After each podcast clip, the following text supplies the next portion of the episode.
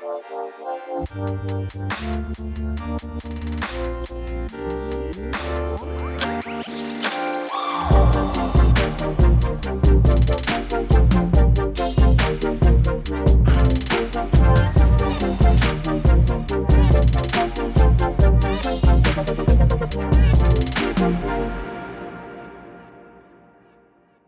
kaikki kuuntelijat. Me ollaan täällä St. Petersburg kokoushuoneessa Hankkelin Business Labissa. Mä oon Isa Krautio, tää on Innogatus Futucast. Taas meillä on täällä ää, meidän tuottajana, nikkarina Juunatava Martens. Ei taaskaan mikin edessä, joten sun tervehdys on jälleen kerran aika turha. Siinä sä hymyilet. Naurat. Haluatko sä kuitenkin sanoa jotain tänne mikkiin, että ihmiset tietää, että sun, sun olemassaolosta? Moi. Hyvä, hyvä. Se oli tarpeeksi. Ja sitten meillä on William. Vili, joka pääsi tänne viimeinkin. Sä, Joo. kävi pieni kommervenkki. Sä olit Kulosaaren sillalla ajamassa ja sitten jäi... Mikä siinä, mitä siinä kävi? Siis pysähtyi sun auto yhtäkkiä Joo, ja joo. vastauttaa siihen keskisormia siihen keskelle tietä. Kyllä, joo. näyttämään. Tosiaan, moi vaan. Taas mennään. Tota, joo, mä olin ajamassa tänne kerrankin suhteellisen hyvissä ajoin tulossa paikalle ja, ja auto, auto, päätti, auto päätti, että nyt, nyt katkaistaan sähköt ja, ja jäädään keskelle itäväylää. Että varmasti, varmasti ei jäädä semmoiseen niin hyvään paikkaan. Ja sitten se vielä päätti laittaa mun, mun sähköisen käsijarrun päälle sille, että sitä autoa ei voi työntää. Mutta tota, tänne päästiin. Kokemuksena mielenkiintoinen ää, tähän aamuun semmoinen niin negatiivisen palautteen määrä, sekä verbaalinen että tämmöinen ihan niin kuin kehokielellä osoitettu tänä aamulla mun suuntaan, niin on aika iso. Että, että ei tämä päivä tästä enää, nyt on, se, on, se on saatu alta pois. Ja, Mikä on pahin asia, mitä sä kuulit tänään?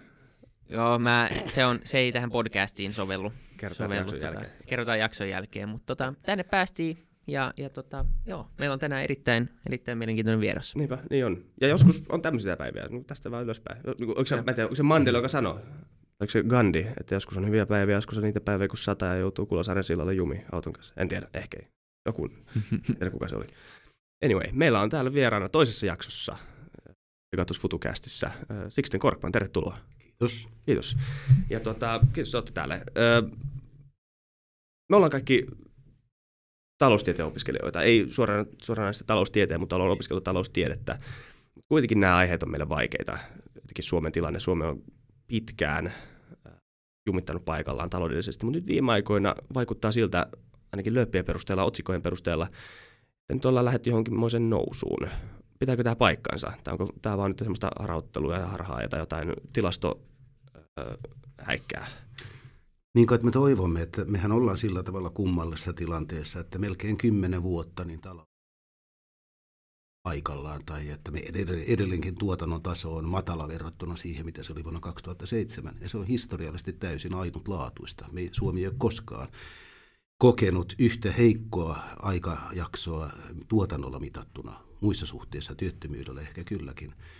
Ja se on kummallista. Mä oon itse aika monta kertaa käyttänyt tällaista sanontaa, joka nyt ei ole ihan vakavissaan. Se on oikeastaan moldavialainen sanonta, jonka mä oon soveltanut Suomen oloihin ja se kuulostaa niin, että Suomi on maa, jolla on loistava menneisyys ja upea tulevaisuus, mutta tämä nykyisyys, se on sitten kurjaa rämpimistä suossa. Ja näinhän se pitkään on ollut, mutta nyt ehkä vihdoin. Ja tässä on sellainen myöskin asia, meillä on monta vuotta olemme ihmetelleet tätä, että talousnobelisti Bengt Holmströmin ja Vesa Vihriälän kanssa niin käytimme kerran sellaista termiä kuin suomalainen paradoksi. Koska Suomihan on maa, joka kaikissa kansainvälisessä vertailussa on siellä kärjessä kaikissa olennaisissa suhteissa, ja kuitenkin meidän suorituksemme on siis ollut surkea kymmenen vuotta.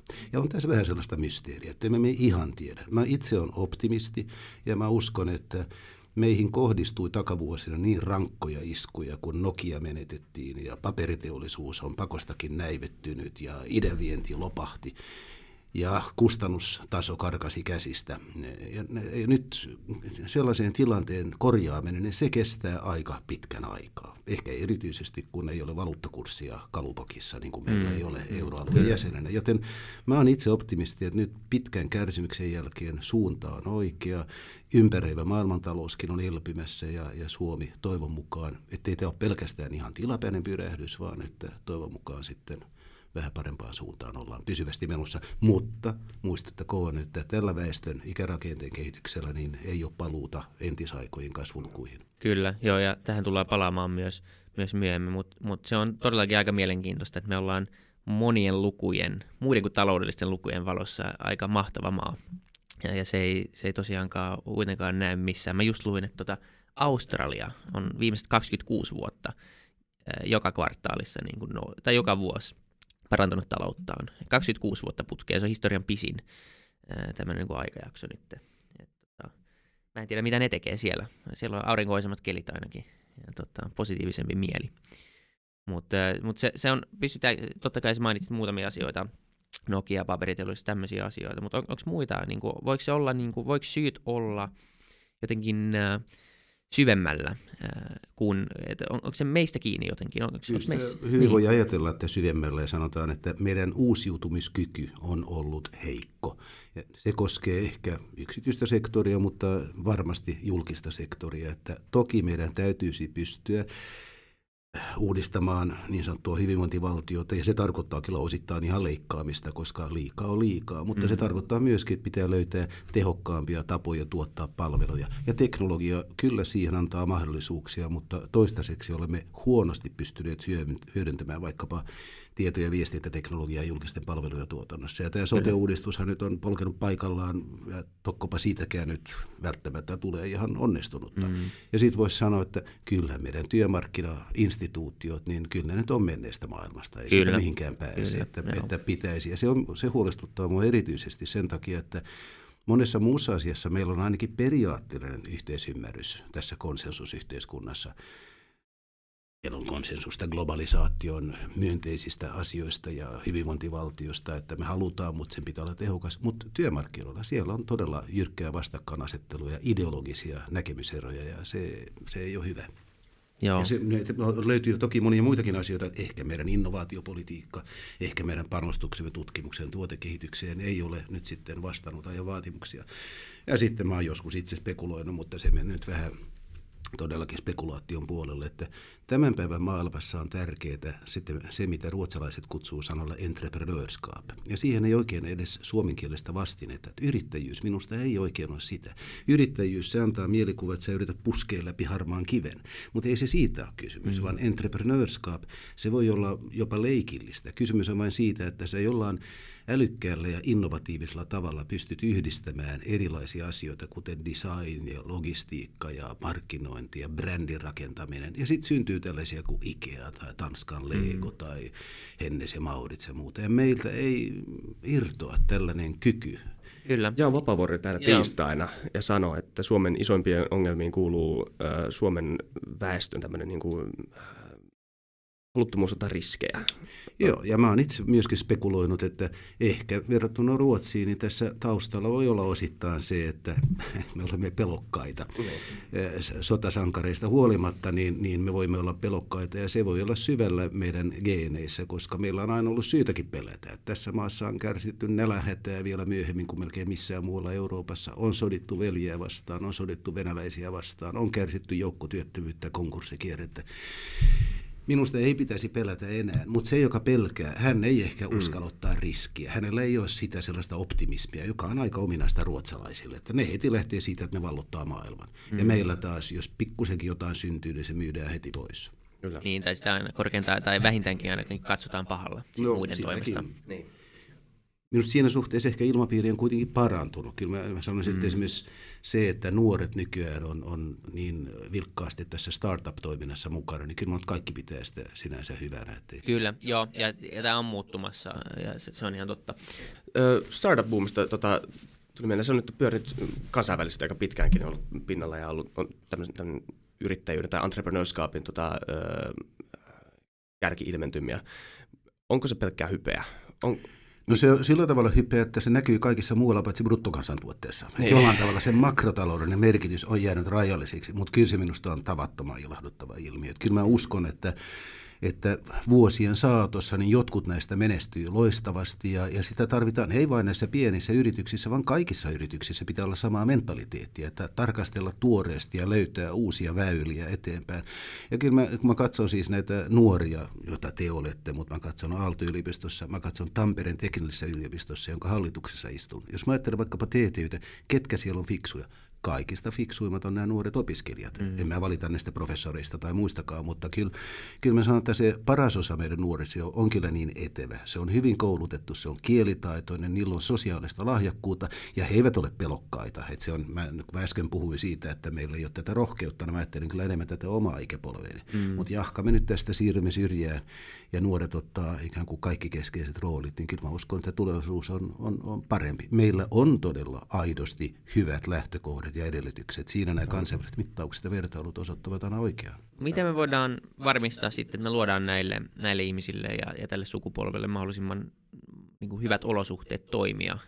Myös sille, totta kai se vaatii, että, että maa pyörii ja, ja maassa on talouskunnossa ja, ja jotenkin kestävä verotuspohja ja kaikki tämmöiset. Onko se riski, että, että niin kuin erittäin niin kuin huonossa tapauksessa tai niin kuin tämmöisessä niin kuin negatiivisessa skenaariossa, niin, niin Suomi tulee menettää ää, nämä ihmiset? Kyllä se mahdollista on ja meillähän on sellainen huoli, että tätä tällaista aivovuotoa muille maille, joka on erityisen silmiinpistävä tällä ruotsinkielisellä mm. puolella, mm. koska on niin helppo siirtyä Vaasasta Pohjanmaalta tai täältäkin Ruotsiin ja, ja paremmille palkoille tai ainakin, että siellä on enemmän mahdollisuuksia, ehkä joskus positiivisempi ilmapiiri. Mutta en mä nyt pidä tätä millään tavalla toivottamana, koska mun mielestä Suomessa ei tarvita mitään vallankumousta. Mä en siis usko, että esimerkiksi meidän työmarkkina, niitä pitäisi uudistaa, mutta mä en usko tällaiseen Thatcherilaiseen vallankumoukseen. Mm. Se, on, se on liian rankka tie, vaan kyllä me edelleen täytyy keskustelun kautta päästä. Kyllä mä uskon, että meidän hyvinvointivaltiota voidaan järkevästi uudistaa niin, että sen kanssa tullaan toimeen, koska siinä on monta myönteistä puolta ja meillä on siitä yhteisymmärrystä. Ei tämä ole yhdestä asiasta kiinni, mutta me tarvitaan toki paljon työtä monessa suhteessa. Ja täytyy panostaa sitten myöskin lapsiin ja nuoriin. Et mä korostaisin mm. sitä, että päivähoidosta alkaen ja sitten koulusta, koska nyt yksi meidän ongelmahan on se, että meillä on näitä syrjäytyneitä nuoria. Meillä on tällainen polarisaatio nuorison keskuudessa, Kyllä. joka on erittäin, erittäin valitettavaa. Mutta että se on laajalla rintamalla, niin täytyy yrittää tehdä paremmin ja täytyy pyrkiä myöskin levittämään sellaista innostuksen ilmapiiriä. Mm-hmm. Kaikki, kaikki, jos sä oot innostunut, jos sulla on intohimoa, niin, niin sit kaikki ikään kuin onnistuu. Ja meillä on vähän liian vähän sitä ja tietenkään ekonomistina, ja mulla nyt siihen oikein ei ole, ei ole lääkettä, että me mennään vähän psykologian tai mm. teologian puolelle. Kyllä. Mutta se, se, joo, se on kyllä var, varmaan tämä inspiraation niin rakentaminen ja opettaminenkin lähtee jo lähtee kotota tietenkin ja lähtee koulusta. Ja, ja lähtee siitä, että me, me lähdetään myös muovaamaan meidän meidän koulutus siihen suuntaan, että se, se paremmin vastaa uuden ajan tarpeita ja jolloin ehkä niin kuin tulevaisuudessa niin koulu on myös enemmän ns. pehmeiden arvojen opettamista Joo, ja, ja tämmöistä niin taitojen, niin kuin, voidaanko opettaa ihmisiä olemaan inspiroituneita, mä en tiedä, mutta, mutta se on hienoa. No joo, kyllä mä luulen, että jossain määrin on kysymys siitä, millä siis koulu, ja mä luulen, että meidän koulukin on jo kehittynyt parempaan mm, suuntaan mm. kyllä, mutta kyllä se kodissa ja koulussa se tietysti alkaa. Sehän on mielenkiintoista, mielenkiintoinen kysymys, että miten meidän pitäisi kouluttaa nuoria vaikka yliopistomaailmassa sitten, jotta paremmin pystyttäisiin kohtaamaan. Ja todella minusta siinä on vähän ristiin meneviä vaatimuksia, että kyllä me tarvitsemme matematiikkaa mm. esimerkkinä vain, mm. että todellakin tällaista kovaa osaamista monellakin alalla, mutta toisaalta kyllä me tarvitaan tällaista humanismia ja tällaista yleissivistystä, että mikään ei ole niin tärkeää kuin se, että se sellainen yleissivistys kuitenkin auttaa todellakin lähestymään asioita vähän laajemmasta perspektiivistä ja se on tärkeää. Mutta miten nämä nyt sitten parhaiten yhdistetään, kun aika on aina rajallinen, niin se jää mm, mm. Jotenkin tämä ö, suomalainen alkuloisuus liittyy niin, tar- niin vahvasti siihen suomalaisuuteen, siihen niin, ö, kansallismielis- ei kansallismielisyyteen, vaan siihen ö, kansallisasenteeseen.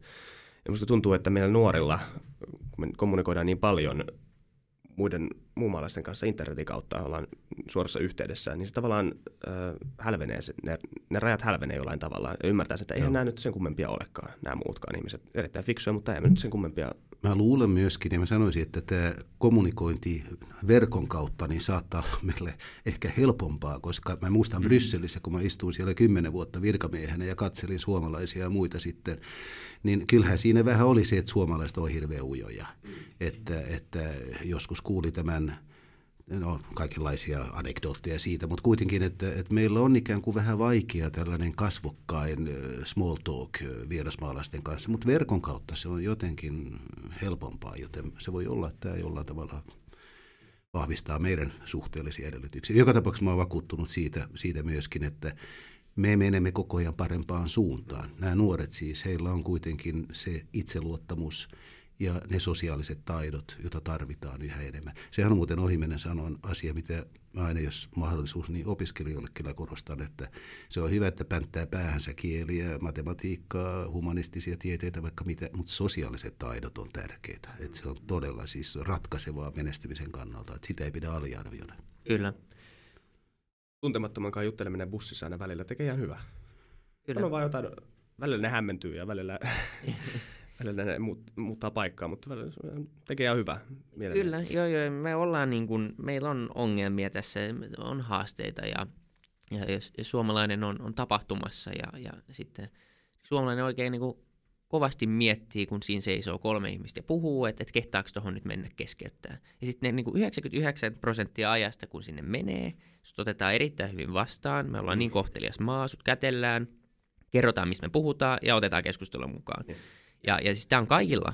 Itsellekin kai aina näin. Mä mietin hetken, pitäisikö tuohon nyt uskaltaa mennä. Sitten kun sä meet, niin, niin sä aina toteat, että niin, että, että miksi mä edes mietin. Ja, että niin kuin, se, on, se on mielenkiintoista, miten, me, miten meillä voi olla kuitenkin niin isoja vaikeuksia tällaisten asioiden kanssa, mutta Onko se on parantumassa. Onko tämä nyt vasta myös, että, että mullakin ihmisillä, ihmiset on ihmisiä, että varmaan pelkästään on suomalaista. Se vaan tuntuu siltä, että me korostetaan näitä asioita myös niin paljon. Ei, se voi se, olla. Mä sanoisin, että kun mä istun siellä Brysselissä kymmenen vuotta, niin mä havaitsin vaan sen, että me usein ajattelemme, että ruotsalaiset on niin tuota, sosiaalisesti taitavampi kuin me. Ero on aika pieni sieltä, kun katsoo, että se on aivan toista etelä-eurooppalaiset ja ranskalaiset muut, niin, niin he ovat todella siis, he ovat valmiita heti keskustelemaan filosofiasta tai antiikin historiasta, mutta suomalaiset ja ruotsalaiset on, näyttäytyy siinä vähän ikään kuin jäykiltä. Että me olemme sieltä kauempaa katsottuna, niin me olemme Pohjoismaissa aika lailla samanlaisia. Kyllä. Jos mennään Suomen talouden tulevaisuuteen, tämä on tulevaisuuspodcast, niin me ollaan niin kuin mietitty ja maalattu tämmöistä niin kuin suhteellisen ikävää skenaarioa, mitä saattaa käydä Suomessa, ja se liittyy, liittyy tekoälyyn ja se liittyy robotisaatioon ja, ja sen tuomiin efekteihin. Eli jos mietitään, että mietitään, että me pystytään niin kuin pikkuhiljaa tehostamaan työtä ja poistamaan suuria määriä työpaikkoja. Ja, kysymys ei ole sitten enää siitä, että pystyykö koneäly luomaan uusia työpaikkoja vai ei. Se, se luo takuun varmasti uusia työpaikkoja, mutta me nähdään se, se tilanne niin, että ainakin jonkinlainen siirtymävaihe tulee, koska ja ehkä luodaan niin kuin rakenteellista työttömyyttä siinä, että kun me siirretään ihmisiä jostain työstä tämmöisen niin kuin tekoälyn parissa työstämiseen ja tekemiseen, niin meillä ei ole valmiuksia, koska meitä ei koulutettu, ja, ja tämmöinen niin kuin, niin kuin työmarkkinoiden joustavuus ja, niin tulee korostumaan ainakin niin kuin tietyn siirtymävaiheen ajan, kunnes niin kuin uusi sukupolvi ja, ja niin kuin uudelleen koulutusohjelmat tai, tai kunnes ylipäätänsä tiedetään, mikä tekoäly on ja miten se kanssa tehdään. Niin onko tässä riski, että niin kuin väliaikaistyöttömyys saattaa kasvaa hyvinkin isoksi? Ja, ja sitten kun siihen lisätään Suomen ikääntyvä rakenne ää, tai, tai niin kuin ikärakenne, niin että me, me joudutaan aika negatiiviseen kierteeseen, josta voi olla tosi vaikea päästä. Miten sä näet tämän? Onko tämä niin kuin mahdollinen skenaario? Pitääkö tämä niin kuin logiikka tässä? No mä luulen, että tästä keskustellaan maailmalla hyvin paljon ja me, me emme ole millään tavalla ainutlaatuisia tässä suhteessa, mm. vaan tämä, tämä koskee tämä pelko siitä, että uusi teknologia vie 40 prosenttia työpaikoista mm. tai jotain, niin se on laajaa Yhdysvalloissa, Euroopassa kaikkialla ja meillä ikä, väestön ikärakenteen kehityksen suhteenkaan ne erot eivät ole enää niin suuria. Mm. No, tämä on keskustelu, jota on käyty jo 1800-luvun alusta alkaen ja aina on pelätty, että teknologia aiheuttaa sellaista työttömyyttä, että niitä uusia työpaikkoja vaan ei synny saman verran. Ja tähän saakka se ei ole tapahtunut, vaan teknologia on kuitenkin synnyttänyt myöskin uusia työpaikkoja, nostanut tuottavuutta ja elintasoa ja mahdollistanut työajan ajan lyhentämisen. Ja näin täytyy tietysti toivoa, että nytkin menee, mutta kieltämättä minäkin kun seuraan tätä ja, ja luen äh, uusia raportteja siitä, kuinka tämä teknologia etenee, niin on vähän vaikea kuvitella, mistä kaikki ne uudet työpaikat tulee, mm. koska se on realistista, että me menetämme erittäin paljon työpaikkoja. Et se, on, se on kyllä mahdollista, että ainakin tilapäisesti su, tulee suuri ongelma. Toisaalta mä sanoisin, että minusta Suomella nyt on kohtuullisen hyvät mahdollisuudet tästä selviytyä, koska Meillähän on se hyvä koulu ja OECDn tutkimusten mukaan suomalaisella työntekijällä on myöskin kansainvälisesti katsoen erittäin hyvä kyky ratkaista ongelmia. Ne on, se ei ole se PISA, vaan se on yksi toinen tällainen tutkimus, jota on tehty. Ja me investoidaan kuitenkin inhimilliseen pääomaan, kouluun, tutkimukseen ja tuotekehitykseen sen verran, että minusta jos joku maa tästä nyt selviää, niin kyllä minusta Pohjoismaat mukaan lukien mm. Suomi. Mutta se ei tarkoita sitä, etteikö tässä voi olla eh, pitkään ongelmia. Ja, ja tuota, se on yksi syy, minkä takia muun muassa työmarkkinat ja kaikenlainen säätely, näitä pitäisi käydä läpi ja pyrkiä toimimaan siten, että juuri tällainen uuden teknologian omaksuminen, että me olisimme siinä pikemminkin proaktiivisia, mm. että me hyödyntäisimme sitä ja voisimme voittaa sitä kautta jotain kuin, että ollaan defensiivisiä ja, ja häviämme. Siinähän on, täytyy sanoa, että robotisoinnissa on se kuitenkin sekin etu, että työvoiman kalleus ei sitten enää ole ratkaiseva tekijä. Mm. Nyt ei kannata enää siirtää työpaikkoja halpatyövoiman maihin, koska se ei ole enää merkittävä kilpailu, kilpailuetu. Kyllä. Kyllä. Ja, ja toinen asia on se, että jos se johtaa niin valtavan tuottavuuden kasvuun kuin mitä jotkut ennakoi, niin, niin ei tämä väestön ikääntyminenkään välttämättä ole sitten ikään kuin itsessään suuri ongelma. Kyllä, ja sit, niin, nimenomaan, ja, ja tuohon piti tulla tietyllä tapaa, että tämmöinen niin kuin, mikä on se nettoefekti, kun me nostetaan tuottavuutta niin paljon – kun me pystytään myös kännykällä käymään lääkärissä ja me pystytään kasvattaa omat ruuat keittiössä, niin kuin mikään ei enää maksa, niin tarviiko meidän tehdä töitä? Mutta mä sanoin, niin, siinä on, minusta siinä on kaksi, kaksi suurta ongelmaa, josta yksi on tosiaan se, että mä uskon, että meidän kuitenkin pitää tehdä töitä. Mä mm. uskon, että useimmille ihmisille se on kuitenkin itsekunnioituksen ja identifikaation sellainen keskeinen lähtökohta, no, joten näin. kyllä siitä on kannettava huolta. Varmaan me pidemmän päällä voimme ainakin lyhentää työaikoja. Ehkä me voimme siirtyä nelinpäiväiseen työviikkoon, kaikki tämä ihan hyvä, mutta kyllä me tarvitsemme, meidän täytyy pystyä huolehtimaan siitä, että mielekästä toimintaa, työtä säilyy. Ja sitten on tämä toinen ongelma, että tämä kehitys on ruokkimassa polarisaatiota, mm-hmm. sitä, että kyllä että osaavat ihmiset kyllä pärjää ja pääomallekin saa hyvän tuoton, mutta ja sitten kyllä meillä on sitten aina näitä palvelijoita tai vartiomiehiä tai muita, jotka, joita, no, niitä ei voi ulkostaa eikä teknologialla niitä, niitä ikään kuin korvaa, mutta sitten on paljon, keskiluokka häviää, mikä on sitten se sosiaaliturvajärjestelmä, verotus ja mitkä ovat poliittiset vaikutukset siitä, että syntyy yhä vasta suurempaa tällaista potentiaalista vastakkainasettelua. Ja siitähän me näemme merkkejä kyllä globalisaation kriisi tänä päivänä. Brexit, Donald Trumpin valinta, kaikki tämä liittyy siihen, että eriarvoisuus kyllä. On, on lisääntynyt. Ei Suomessa, mutta monessa maassa. Sehän oli iso Trumpin tota, kampanjan lupauksia työ, normaalit työ, manufacturing jobs oli se iso teema, Joo. että ne oli kadonnut Amerikasta. Ja se harha oli se, että hän minnekään on kadonnut, ne on kadonnut maan, maan päältä. Joo, ja ne on kadonnut ennen kaikkea teknologian takia, eikä niin. niinkään globalisaation Kyllä, itsessään. Ja, ja näin ollen hänen lupauksensa on täysin katteeton. Mm. Kaikki hänen lupauksensa suurin piirtein ovat katteettomia. Ja mitä siitä sitten seuraa, kun tämä joskus valkenee äänestäjille, niin se on nyt avoin kysymys. Niin. Ja, tota, ja ainahan se, se, on, se on ihan totta, että niin kuin sanoit, että tätä on spekuloitu jo niin kuin vuosisatoja. Ja ainahan jokainen sukupolvi voi ajatella, että nyt maailmanloppu on minun aikana, se tapahtuu, minun aikana tulee Jeesus takaisin. Ainahan on näitä harhoja, se on hyvin inhimillistä. Mutta jotenkin tuntuu siltä, että tämä muutos, mikä nyt on edessä, tuntuu, on, on vähän erilainen. Jotenkin sitä tuntuu, koska, koska ennen, ennen tämä teknologian kehitys on, ollut, on just, juuri liittynyt työkaluihin. Ja tässä korvataan nimenomaan se inhimillinen tekijä. Mutta kyllä se on, se on yhteiskunnallinen ja poliittinen ongelma. Että se, että jos me pystymme nostamaan tuottavuutta niin, että me voimme keskimäärin tehdä vähemmän työtä ja voimme saavuttaa korkeamman elintason, niin onhan se nyt ihme ja kumma, jos ei se ole hyvä uutinen. Sitten mm. me voidaan varmaan panostaa myöskin ilmastopolitiikkaa, ympäristöpolitiikkaa enemmän. En mä ole niinkään huolissani sitä teknologista, vaikka se on ihan totta, että se voi kyllä olla aika vaikea hallita se prosessi mm. ja että mm. siitä voi tulla merkittävää työttömyyttä, rakenteellista sellaista. Mutta kyllä mä ehkä henkilökohtaisesti on kuitenkin enemmän huolissani tästä ilmaston pilaantumisesta ja sen kaltaisista asioista. Joo, kyllä. Ja, ja tota, ehdottomasti se, se niin kuin lopputulos luultavasti on, on e, hyvä ja, ja niin kuin parantaa meidän elintasoa, parantaa ihmisinä olemista, mutta tämä siirtymävaihe on se, mikä, mikä tässä pelottaa ja miten pitkä se on ja miten raskas se on. Se voi olla, että se ei ole yhtään raskas, mutta tätä on kuitenkin povattu – ää, niin kuin tätä neljättä teollista vallankumousta, niin tätä on povattu niin kuin ihmishistorian suurimmaksi käänteeksi. Mä en tiedä. Ää, se on helppo, kun elää sitä aikaa näin todeta, ja se voi olla, että jälkeenpäin kun katsotaan, niin se ei sitä ollut. Siinä on muuten paradoksi, että vaikka tästä on niin paljon puhuttu ja kirjoitettu, niin kuitenkin tuottavuuskehitys on koko ajan hidastunut mm. mukaan lukien Yhdysvalloissa. Eli jotkut tutkijat ovat todenneet, että tämä uusi teknologia näkyy kaikessa, paitsi bruttokansantuotteessa.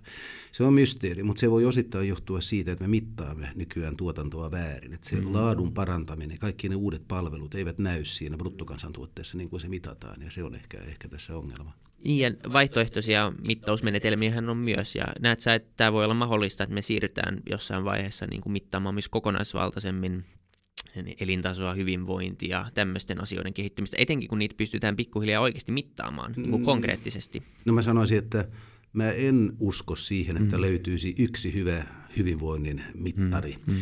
vaan mä uskon, että bruttokansantuote kyllä, jahka sitä uudistetaan sitä mittausta, niin se täyttää erään tehtävän, mutta se ei tietenkään mittaa hyvinvointia. Sitten tarvitaan monenlaisia indikaattoreita. Mä luulen, että sellainen paletti, niin kuin OECDkin tänä päivänä tuottaa sellaisen melkein kymmenkunta, että ei, hyvinvointi on liian mutkikas ilmiö, mm.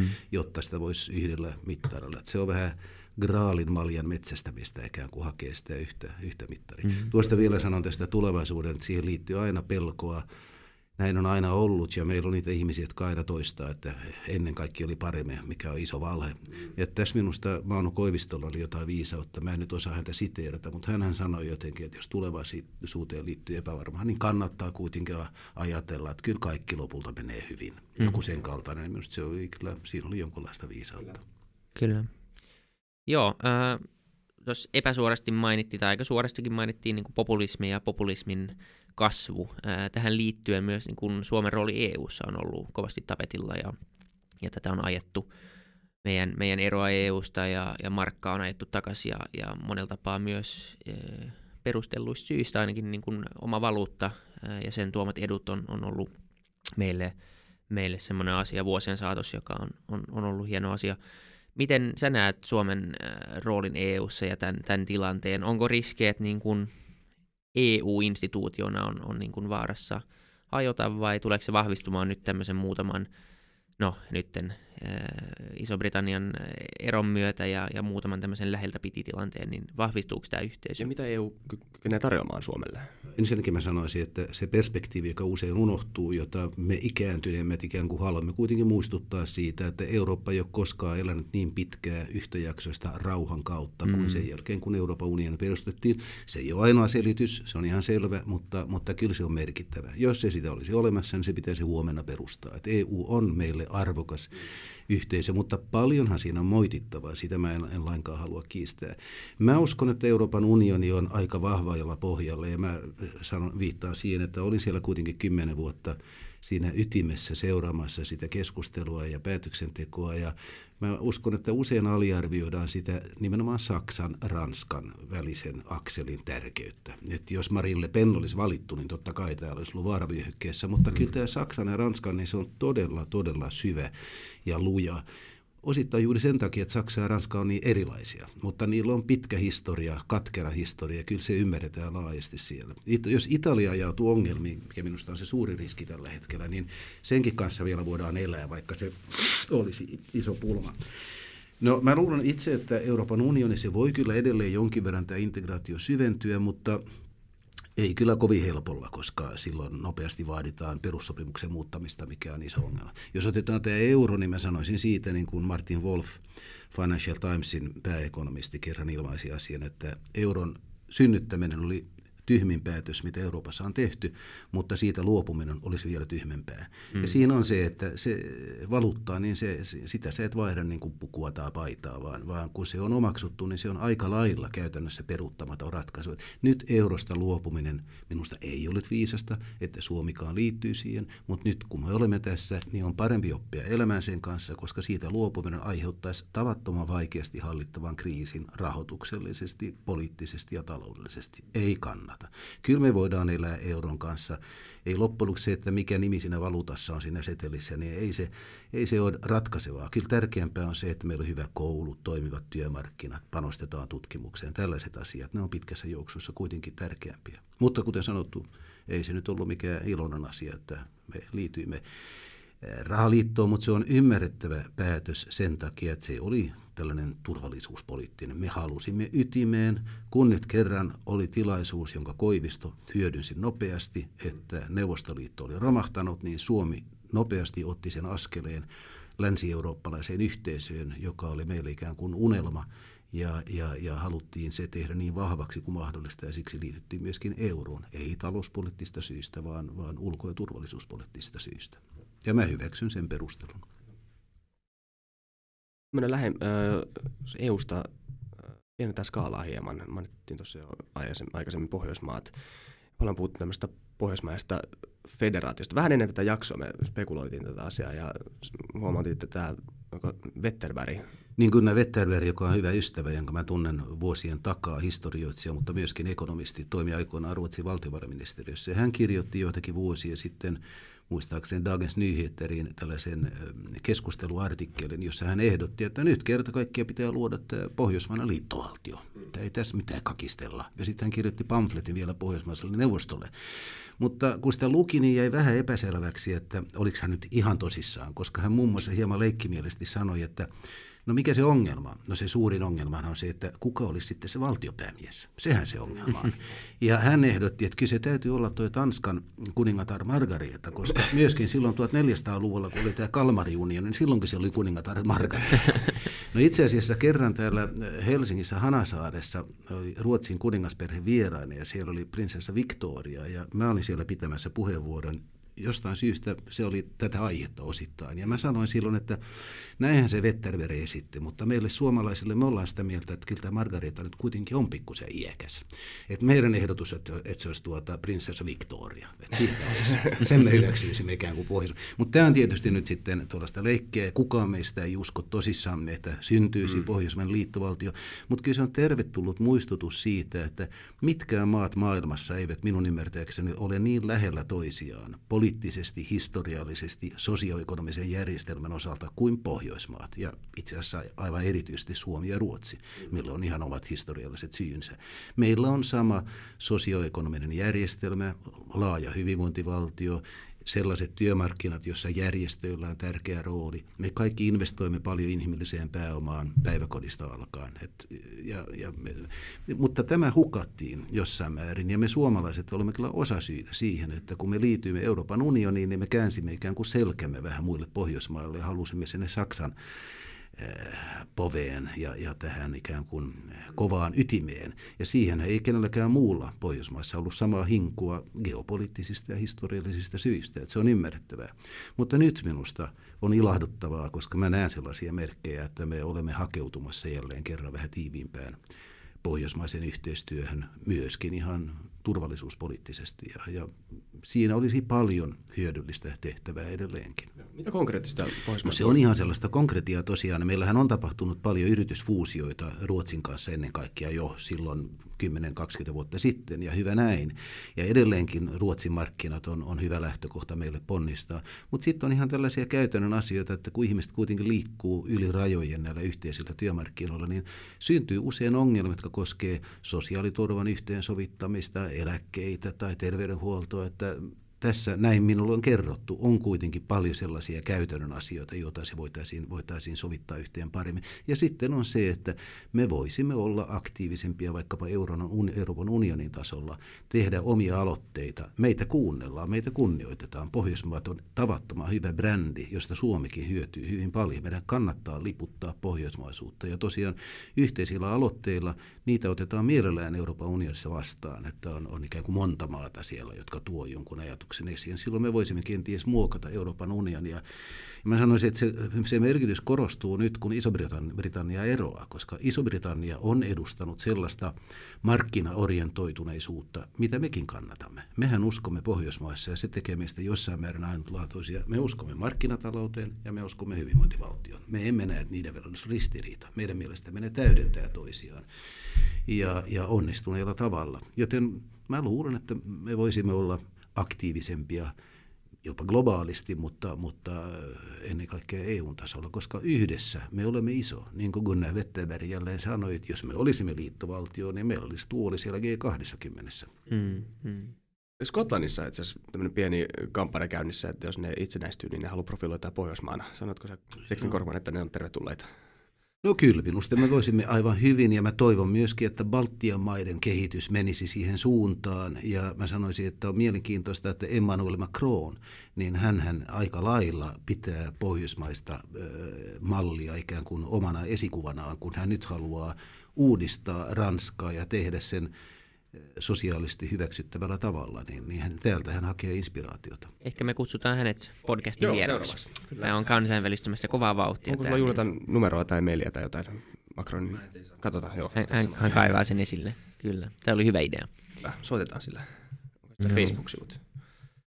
Tota, me ollaan kirjoitettu myös tähän tämmöinen niin kuin suora ja tietyllä tapaa, no, otetaan toi uudestaan. Mutta me ollaan kirjoitettu tähän tämmöinen kysymys kuin, että ihan suoraan vaan, että tarviiko Suomi enemmän maa, maahanmuuttoa.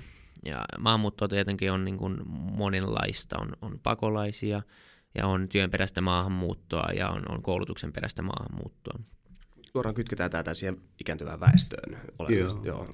No mä en usko, että siis sanotaan, että se tietenkin voi, voi lieventää ongelmaa, mutta ei me todellakaan sitä väestön ikärakenteen muutosta ei voida korjata ma- maahanmuutolla, koska se tarkoittaisi niin suuria määriä, että siitä syntyvät sosiaaliset ja poliittiset ongelmat olisi vaikeasti hallittavissa. Mm. Että mä näen sitä sillä tavalla ratkaisuna, vaan enemmän mä hakisin ratkaisua siitä, niin kuin nyt haetaankin, että me, meidän pitäisi kaikkien olla töissä vähän pitempään, niin kyllä tämä homma hoituu. Mutta sanoisin maahanmuuttoon, että kyllä mä lähtökohtaisesti suhtaudun myönteisesti ja joka tapauksessa niin mä en hyväksy sitä, että tällaista muukalaisvihamielisyyttä, siis se voi olla totta sinänsä, että joissakin äh, ongelmakohdissa he ovat yliedustettuina, mutta se ei johdu siitä, eikä on heidän ihonvärinsä tai etninen taustansa, vaan siitä, että heillä on ongelmia siellä taustalla, josta, jotka tekee, että ei ole niin helppo sopeutua vieraaseen ympäristöön mä sanoisin, että se monella tapaa työperäinen maahanmuutto on hyödyllistä ja meidän pitäisi siinä olla ilman muuta joustavampia, mm. niin kuin ymmärtääkseni ollaan Ruotsissa. Että jos joku yritys tarvitsee jonkun osaajan, niin, niin täytyisi vapaasti voida ilman muuta tuoda sitten. Että siitä on meille pelkästään etua. Ne on silloin töissä,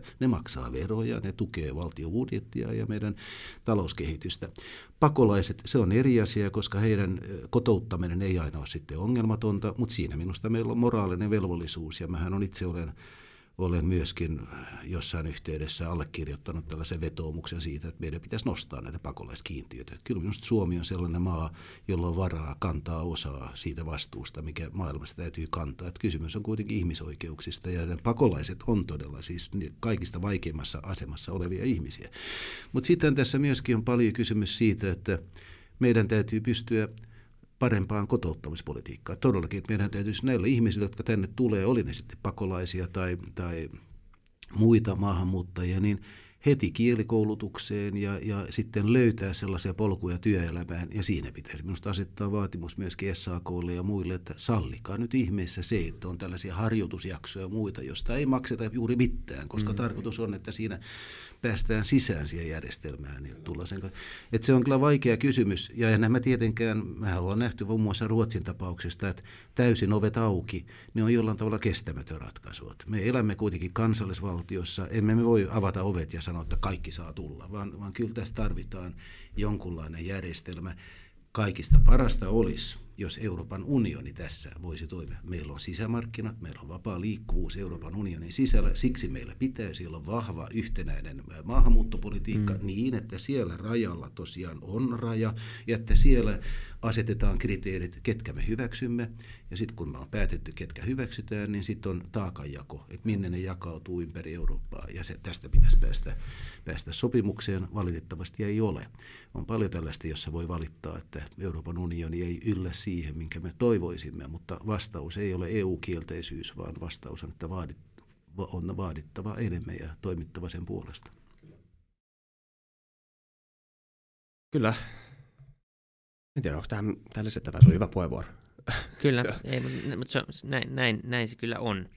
Ää, miten sä näet sitten sen, on, onko tämä niinku pakolaiskriisi etenkin semmoinen asia, joka tulee, joka tulee niinku vahvistumaan ja, ja pahenemaan? Meillä on Keski-Afrikka, joka lämpenee kovaa vauhtia, meillä on vaarallisen kova tahti urbanisaatioissa tietyissä keskuksissa, missä, missä isot kaupungit uhkaa jossain vaiheessa jäädä veden alle. Ja meillä tulee niinku tämmöiset oikeasti niin kuin aidosti isot ihmismassat lähtemään liikkeelle jossain vaiheessa. Kukaan ei tiedä milloin, mutta mut tulee, jolloin, jolloin niin kuin euro, esimerkiksi Afrikasta kuitenkin tullaan siirtymään Eurooppaan. Ja, ja tämä on semmoinen tilanne, missä mikä saattaa johtaa aika mielenkiintoisiin asioihin just tämmöisessä niin kuin sosiaalisessa vastuussa ja, ja se, että kyllä niin kuin meidän, meidän on niin kuin EU-na kannettava se, se vastuu ää, kuitenkin. Ei, ei, ei maailma ole ikinä toiminut niin, tai on toiminut, mutta mut ei se enää vuonna 2017 voi toimia niin, että me jätetään ihmiset niin kuin ihan täysin niin kuin ilman apua. Ää, niin. Tästä ihan samaa mieltä, että nyt me puhumme niistä suurista ongelmista ja ne suuret koko maapalloa globaaliset ongelmat, niin ne on toisaalta ilmaston lämpeminen ja ympäristö laajemmin, monimuotoisuuden väheneminen. Toisaalta ne on se äärimmäinen köyhyys, joka on raju ongelma ennen kaikkea Afrikassa. Nythän maailmalla köyhyys on vähentynyt dramaattisesti viimeisen 20 vuoden aikana, mutta Saharan eteläpuolinen Afrikka on edelleen sellainen alue, jossa, jossa köyhyys on, on, on tavattoman suurta. Kehitystä ei ole tapahtunut. Siellä on sisällissotia, siellä on maiden välisiä sotia, siellä on korruptiota, korkea syntyvyys. Kaikki tämä luo vaikean asetelman. Ja kun maa, maapallo on sillä tavalla kutistunut, että etäisyydet on pieniä eikä ihmisiä voi ikään kuin telkeä vankilaa jonnekin, niin, niin kyllä tämä on meidän yhteinen ongelma. Mm. Maailma on tullut sellaiseen vaiheeseen, että pitäisi pystyä kantamaan enemmän globaalista vastuuta ja yhdessä luoda instituutioita ja yhteistyötä, jolla näitä ratkotaan. Se ei ole sellainen ongelma, joka ei voitaisiin ratkaista. Siis rahallisesti tämä kaikista äärimmäisessä köyhyydessä elävien ihmisten osa maapallosta, se ei ole sellainen, etteikö siihen resurssit löytyy ikään kuin tämän ongelman hoitamiseen, vaan, vaan se on yhteiskunnallista taitoa ja poliittista tahtoa vaativa tehtävä. Kieltämättä vaikea sillä tavalla, että jos maassa ei ole toimivia instituutioita, niin ei sitä ulkopuolelta ole helppo kyllä sitä mm. myöskään auttaa, se on myönnettävä. Mutta on paljon, jota voitaisiin tehdä, ja tässä tullaan siis asekauppaa, että ei tarvitsisi myydä näille kaikille, jotka haluaa sotaa käydä aseita. Ei myöskään tarvitsisi sallia sitä, että kansainväliset suuryritykset siellä myöskin harjoittaa tätä riisto, ja Euroopan unionikin ostaa sieltä näitä kalastusoikeuksia, jotka sitten estää paikallista toimintaa. Mm. Tai että, että on veroparatiiseja, jonnekka nämä korruptoituneet byrokraatit ja poliitikot ja mafiat sitten sijoittaa sieltä riistetyt rahansa. Kyllä on paljon, mitä voisi tehdä, jos olisi parempaa kansainvälistä yhteistyötä ja poliittista tahtoa. Ja nämä on ilman muuta suuria kohtalon kysymyksiä. Ja nimenomaan ollaan globalisaation ytimessä ja siltä kannalta on surullista, että meillä on sellaisia ilmiöitä kuin Brexit ja Donald Trump, mm-hmm. joka kuvittelee, että ei ole olemassa mitään globaalia yhteisöä, vaan jokaisen pitää vain taistella itsekkäästi omien etujensa puolesta, niin se nyt ei kyllä ainakaan johda kohti Kyllä, ja se on eri, erityisen hälyttävää, että se resonoi ihmisten kanssa. Ja, ja se on pelottavaa, ja se on varmaan niin kuin monen vuoden niin kuin, äh, tavallaan poliittisen epäonnistumisen tulos. Tuloksia ei kuitenkin saatu ehkä siihen, tai ainakin niistä on kommunikoitu sillä tavalla, että, että tuloksia ei, ei saada, ja ihmiset väsyy huonoon lupauksiin.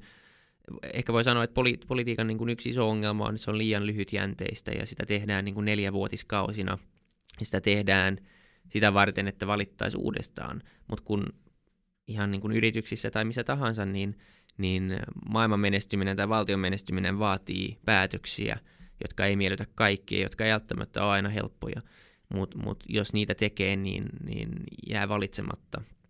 Ja, ja, tota, ja ehkä ihmiset on väsyneet, väsyneet tähän ja, ja siksi tämmöinen resonoi. Mä en usko, että hirveän kauan tulee resonoimaan, koska tuskin se maailma paremmaksi muuttuu Donald Trumpin niin kuin aikakauden aikana tai, tai Brexitin myötä. Mutta osaako äänestäjät vetää siitä oikeita johtopäätöksiä, kun, kun tosiaan näyttää siltä, että tällaiset asiaperustelut ei välttämättä ole hirveän myyviä, mm. vaan, ja että ei edes tiedolle ja, ja analyysille anneta painoa, vaan ollaan siirty, niin kuin jotkut sanoo, tällaiseen postfaktuaaliseen tai postrationaaliseen maailmaan, jossa kannattaa valehdella ja luoda mielikuvia, koska ne myy paremmin kuin totuus. Tiedä häntä. Oma asenne siihen valehtelemiseen on se, joka merkitsee, että jos, jos, jos valehtelee hyvällä itsevarmuudella, niin sitten on kova jätkä. Tämmöistä politiikkaa. Niin se on, se on kyllä kummallinen ilmiö. Toivotaan, toivotaan, että se jää kuitenkin joihinkin tällaisiin yksittäisiin tapauksiin. Mutta sitä näkyy aika paljon. Englannissahan on musta aina tämä Malcolm Gove, joka oli silloin oikeusministeri Cameronin hallituksessa, joka sanoi, kun Brexitistä keskusteltiin ja kaikki asiantuntijat oli tätä Brexitin ikään kuin eroamista vastaan, niin hän sanoi, että olemme saaneet tarpeeksemme asiantuntijoista. Mm. Että ei kerta kaikki haluta kuulla ja Donald Trumpista nyt ei kannata puhuakaan. Mm, mm. Ja tämä on minusta iso asia siksi, että itse asiassa ainakin länsimaissa ehkä laajemminkin, niin tietoa, totuutta tai pyrkimystä siihen on kunnioitettu tuolta valistusajan filosofian syntymistä alkaen, 1700-luvulta alkaen. Tieto on ollut ikään kuin se kaiken lähtökohta. Ja rationaalisuus. Usko, niin, rationaalisuus, usko siihen, että me voimme luoda paremman yhteiskunnan hyödyntämällä ja kehittämällä tietoa. Ja nyt jos, jos tämä ikään kuin on tullut tiensä päähän, niin sitten kyllä sit todella puhutaan jo synkästä tulevaisuudesta. Kyllä, ehkä tähän liittyen tota, luuletko, että on mahdollista, että meillä tulevaisuudessa on, on tekoälyhallitus, joka, joka kuitenkin, no se perustaa asiat rationaaliseen tietoon, mutta siinä on tietysti myös omat, äh, omat vaaransa, jos, jos me pelkästään valitaan rationaaliset asiat ja rationaaliset päätökset, niin mm. joskus voi olla rationaalista et, tekoäly laittaa meidän tota, rahoitusmarkkinat romahdukseen, ja, koska se, se tekee isommat tuotot. Mä luulen, että itse tämä rationaalisuuden käsite on aika pulmallinen. Sitähän mm-hmm. käytetään paljon taloustieteessä ja, ja siitä on kyllä paljon syvällistä keskustelua, että mitä se rationaalisuus nyt sitten loppujen lopuksi oikeastaan on. Mutta niin tai näin, niin mä itse kyllä ajattelisin, että kyllä sitä tekoälystä voi olla tavattoman paljon hyötyä ja on monia tehtäviä, joita ne voi hoitaa suvereenisti. Ja sitten mä uskon siihen, että jatkossa tulee olemaan niin, että me hyvin usein käytämme niitä apuvälineenä. Mutta kyllä mä nyt toivon ja uskon, että jos puhutaan vaikkapa politiikasta, niin eiköhän se harkinta nyt. Sakkipelin sä voit varmaan voittaa tekoälyn, antaa sen mm. pelata ikään kuin täysin itsenäisesti, mutta jos tehdään poliittisia päätöksiä, niin kyllähän, kyllähän siitä kuitenkin tarvitaan harkintaa, mutta se ei estä sitä, että kun vaihtoehtoja analysoidaan, niin, niin tekoäly voi olla ihan hyödyllinen apuväline. Kyllä. kyllä joo, tuntuu vähän pelottavalta, kyllä päästään tekoäly tekemään, oikeasti tekemään päätökset, mutta mut päätöksenteon tuen, tukena, niin, niin mä luulen, että meidän, meidän kannattaisi ottaa se hyvinkin pian. Ja, ja, ja se ainakin myös ehkä, se voisi myös johtaa siihen, että me pystytään perustelemaan ihmiset nämä poliittiset päätökset eri tavalla. Me pystytään sanoa, että tätä on nyt analysoitu sen verran niin kuin kunnolla jo, ja, ja mm. tätä on analysoinut sellainen systeemi, joka on meitä fiksumpi. Ja se sanoo, että tämä on se ratkaisu. No mä olen kyllä ehkä vähemmän, siis mä olisin skeptisempi sen suhteen, mm. että maailma on niin tavattoman monimutkainen. On niin paljon kysymys sekä sellaista, joka on rationaalista, että sitten arvoista, jotka ei välttämättä sitä ole. Mm. Ja psykologista, että kyllä mä uskon, että, että me tullaan mutumenetelmällä edelleen tekemään paljon päätöksiä, mutta kuten sanottu, että ei se sulje pois sitä, etteikö osana analyysiä voisi olla tekoälyn hyödyntäminen. Mutta tämä te- tekoälyn kehittyminen tekee tämmöistä niin, eettisestä keskustelusta entistä ajankohtaisempaa. On etenkin, puhutaan tota, triviaalimpi esimerkki, kun puhutaan tämmöistä itseävistä autoista, niin niihin kehitettävät tekoälyt, niin erittäin oleellinen osa tätä ohjelmointia on tämmöisen eettisen järjestelmän ohjelmoiminen, että miten, miten auto reagoi eri tilanteissa, jos joutuu tekemään niin kuin päätöksiä, että ajetaanko seinään vai ajetaanko väkimassaan tai, tai, niin kuin, tai, tai ihmisiin.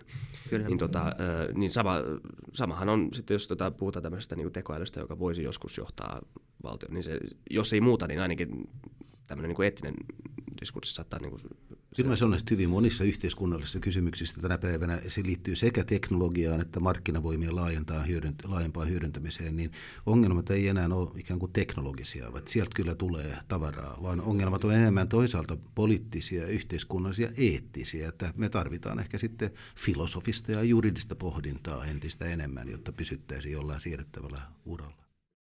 Niin isohan ongelma tässä on se, että mitä monet puhuvat, että aivot ei kehity yhtä nopeasti. Evoluutiobiologia ei kehity samaan, samaan tahtiin kuin bioteknologia. Ja mm-hmm. Edelleen me tota, liskoaivoilla ajatellaan ydin, nappi. Niin, tämä on kiehtovaa. Mä muistan nuoruudessa, kun mä tulin Helsinkiin opiskelemaan kauan sitten, niin silloin mä luin tämän eh, suomalaisen filosofin Georg Henrik von Wrightin no. teoksen, jonka otsikko en enää muista, mutta hän puhui tällaisesta faustisesta sopimuksesta, jolla hän tarkoitti että me olemme ikään kuin tehneet, niin kuin siinä Goethen Faustissahan hän tekee sopimuksen Pirun kanssa ja, ja saa tiedon, mutta menettää sielunsa ikuisiksi ajoiksi. Ja me olemme saaneet teknologian, joka luo vaurautta, mutta se tuhoaa ehkä ihmiskunnan, jos me emme pysty sitä hyödyntämään järkevällä mm. tavalla. Tämä Faustinen sopimus on, on kieltämättä vaarallinen ja, ja teknologia on kaksiteräinen miekka. Kyllä. Tota, nämä on pyörinyt jonkun aikaa. Meillä on tota kysymys, johon me päätetään kaikki Jokainen, jaksot. jokainen jakso, mm. kyllä. Tota, ö, mitäs nyt sanan mukaan kirjaimellisesti menee? Että mä en niin, me tullaan ole. kysymään jokaiselta vieraalta ja jossain vaiheessa tekemään jonkinlainen yhteenveto myös tästä. Eli me halutaan kysyä jokaiselta vieraalta, että mikä on Suomen isoin tai yksi iso ongelma ja miten me se ratkaistaan. Totta kai tänään on käsitelty jo monia, mm, mutta jos kyllä. halutaan nyt nostaa esille yksi asia ää, tämän jakson päätteeksi, niin mikä se voisi olla? Mikä on semmoinen asia, jos me korjataan, niin meillä menee ainakin aika paljon paremmin? No kyllä mä itse ehkä olisin taipuvana ajattelemaan, että se meidän ongelma on siellä korvien välissä, että se on näissä asenteissa ja tässä puuttuvassa tällaisessa intohimossa ja innostuksessa ja rohkeudessa ja leikkimielisyydessä ja kyvyssä siksi luoda sellaista yritystoimintaa, joka todella sitten voi olla suuri menestys. Että tässä minusta on, ja sehän on sillä tavalla hankala pulma, että ei siihen ole mitään ilmeistä lääkettä, että ei se, se, se mä, koti, koulu, ja työpaikat. Mä luulen itse, mä oon joskus sanonut, mutta ei se nyt paljon auta, että meidän pitäisi joka päivä asettaa itsellemme vaatimus, että me kannustamme ja rohkaisemme jotain ja kehumme toinen toisiamme ja yritämme sillä tavalla ikään kuin luoda tällaista ilmapiiriä, jossa on vähän enemmän tällaista myönteistä uskoa, mutta tämä on aika naivia ja, ja, ja tuota, ei ole helppo tehdä sille mitään, mutta näin mä nyt on taipuvainen kuitenkin ajattelemaan. Tähän on, on luotu muutamia yritysideoita, tai varmaan monia, mutta mistä mä oon tietoinen, missä koulu, kouluissa kannustetaan antamaan vertaispalautetta ja, ja, ja niin kuin pelkkää positiivista palautetta tässä suhteessa ja kasvattamaan semmoista luokan, ää, luokan niin kuin yhtenäisyyttä ja, ja luokan henkeä. Mm. Ja ehkä, ehkä niin kuin, vielä vain, että mm. kysymys ei ole pelkästään positiivista palautteesta. Mm. Mä kirjoitin vähän aikaa sitten tälle mesäätiölle yhden, yhden kolumnin – varhaisista harrastuksistani, mm. joka, joka mä en tiedä, onko se, onko se pantu verkkoon, mutta niin tai näin, niin mä sanoisin, että kysymys on siitä, että meidän täytyy kommunikoida, olla vuorovaikutuksessa, antaa toisillemme palautetta. Sen palautteen ei aina tarvitse olla yl- yltiö positiivista, ei, ei. mutta kuitenkin jollain tavalla rakentavaa, ei ainakaan sitten kielteistä vähättelevää, mm. että se jollain tavalla on... Niin, tai liian jarruttavaa. Niin, vaan, mm. mutta se, että me oppisimme ikään kuin sellaiseen vuorovaikutukseen, jossa otetaan vastaan ja annetaan palautetta, ja mielellään toki sitten, kun on syytä rakentavaa ja myönteistä palautetta, niin sellainen kulttuuri, mä uskon, että on aivan ratkaisevan tärkeää loppujen lopuksi. Että kyllä mä ehkä sanoisin, että kulttuurista tässä puhutaan jossain laajassa mielessä enemmän kuin teknologiasta, koulusta, työmarkkinoista tai politiikasta, vaikka sielläkin kaikki, kaikissa näissä on. Toinen sana vastaus, jonka voisi antaa, on se, että kysymys ei ole yksittäisestä seikasta. Että jos te haluatte hakea, haette sitä isointa ongelmaa, niin sitä isointa ongelmaa ehkä ei ole, vaan että se on, se on monta monta asiaa, jolla on, jolla on merkitystä. Kyllä, kyllä vähän siltä, että niin suomalainen työasenne niin on tosi yksulotteiden, se miten se iskostetaan meihin jo nuoresta pitäen, että se on semmoista äh, kovaa sisukasta perusvarmaa työntekoa, joka tietenkin on hyvä asia, luo hyvän perustan kaikelle, mitä, tekee, mitä ikinä tekeekään, mm. mutta se luo samalla semmoisen se hedonismifobian, että jos niin kuin hiemankin nauttii siitä, mitä tekee, niin tunt, tunt, tulee semmoinen niin kuin, ö, syyllisyyden tunne, että onkohan tämä nyt oikein. Tämä ei tunnu, jos tämä tuntuu hauskalta, niin tämä ei ole varmaan sitä hyvää työntekoa. Ehkä mun pitäisi palata oikeisiin aikuisten asioihin. Ja tämä ei musta ole hyvää. Tämä vähän liittyy myös siihen niin kuin, niin leikkimielisyyteen, että mm. uskaltaa ottaa riskejä. Ja ei, ja ei vedä toisia alas, jos ottaa riskejä ja epäonnistuu. Se tuntuu olevan Suomessa aika iso.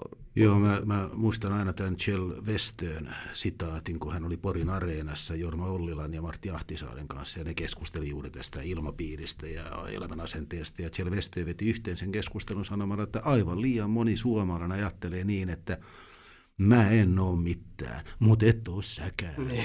Kun taas hän sitten rinnasti sitä tällaisen amerikkalaisen asenteeseen, että I am brilliant, but so are, you are brilliant, but so am I. Mm. No, tiedähän tätä, nyt oli, mä sanoisin jälleen kerran, että tämä pätee tähän vanhempaan ikäluokkaan, mutta mm. te olette nyt sitä nuorta sukupolvea, jota ei voi syyttää tästä defaitismista enää, että eiköhän me olla, niin kuin Koivisto sanoo, niin täytyy luottaa siihen, että kyllä kaikki päättyy lopulta hyvin. Sä oot ihan loistava, Vili, mutta niin on mäkin. Näin on. mutta niin on meidän vieraskin. Kyllä. Kiitos paljon tästä. Kiitos. Loistavaa. Suur kiitos.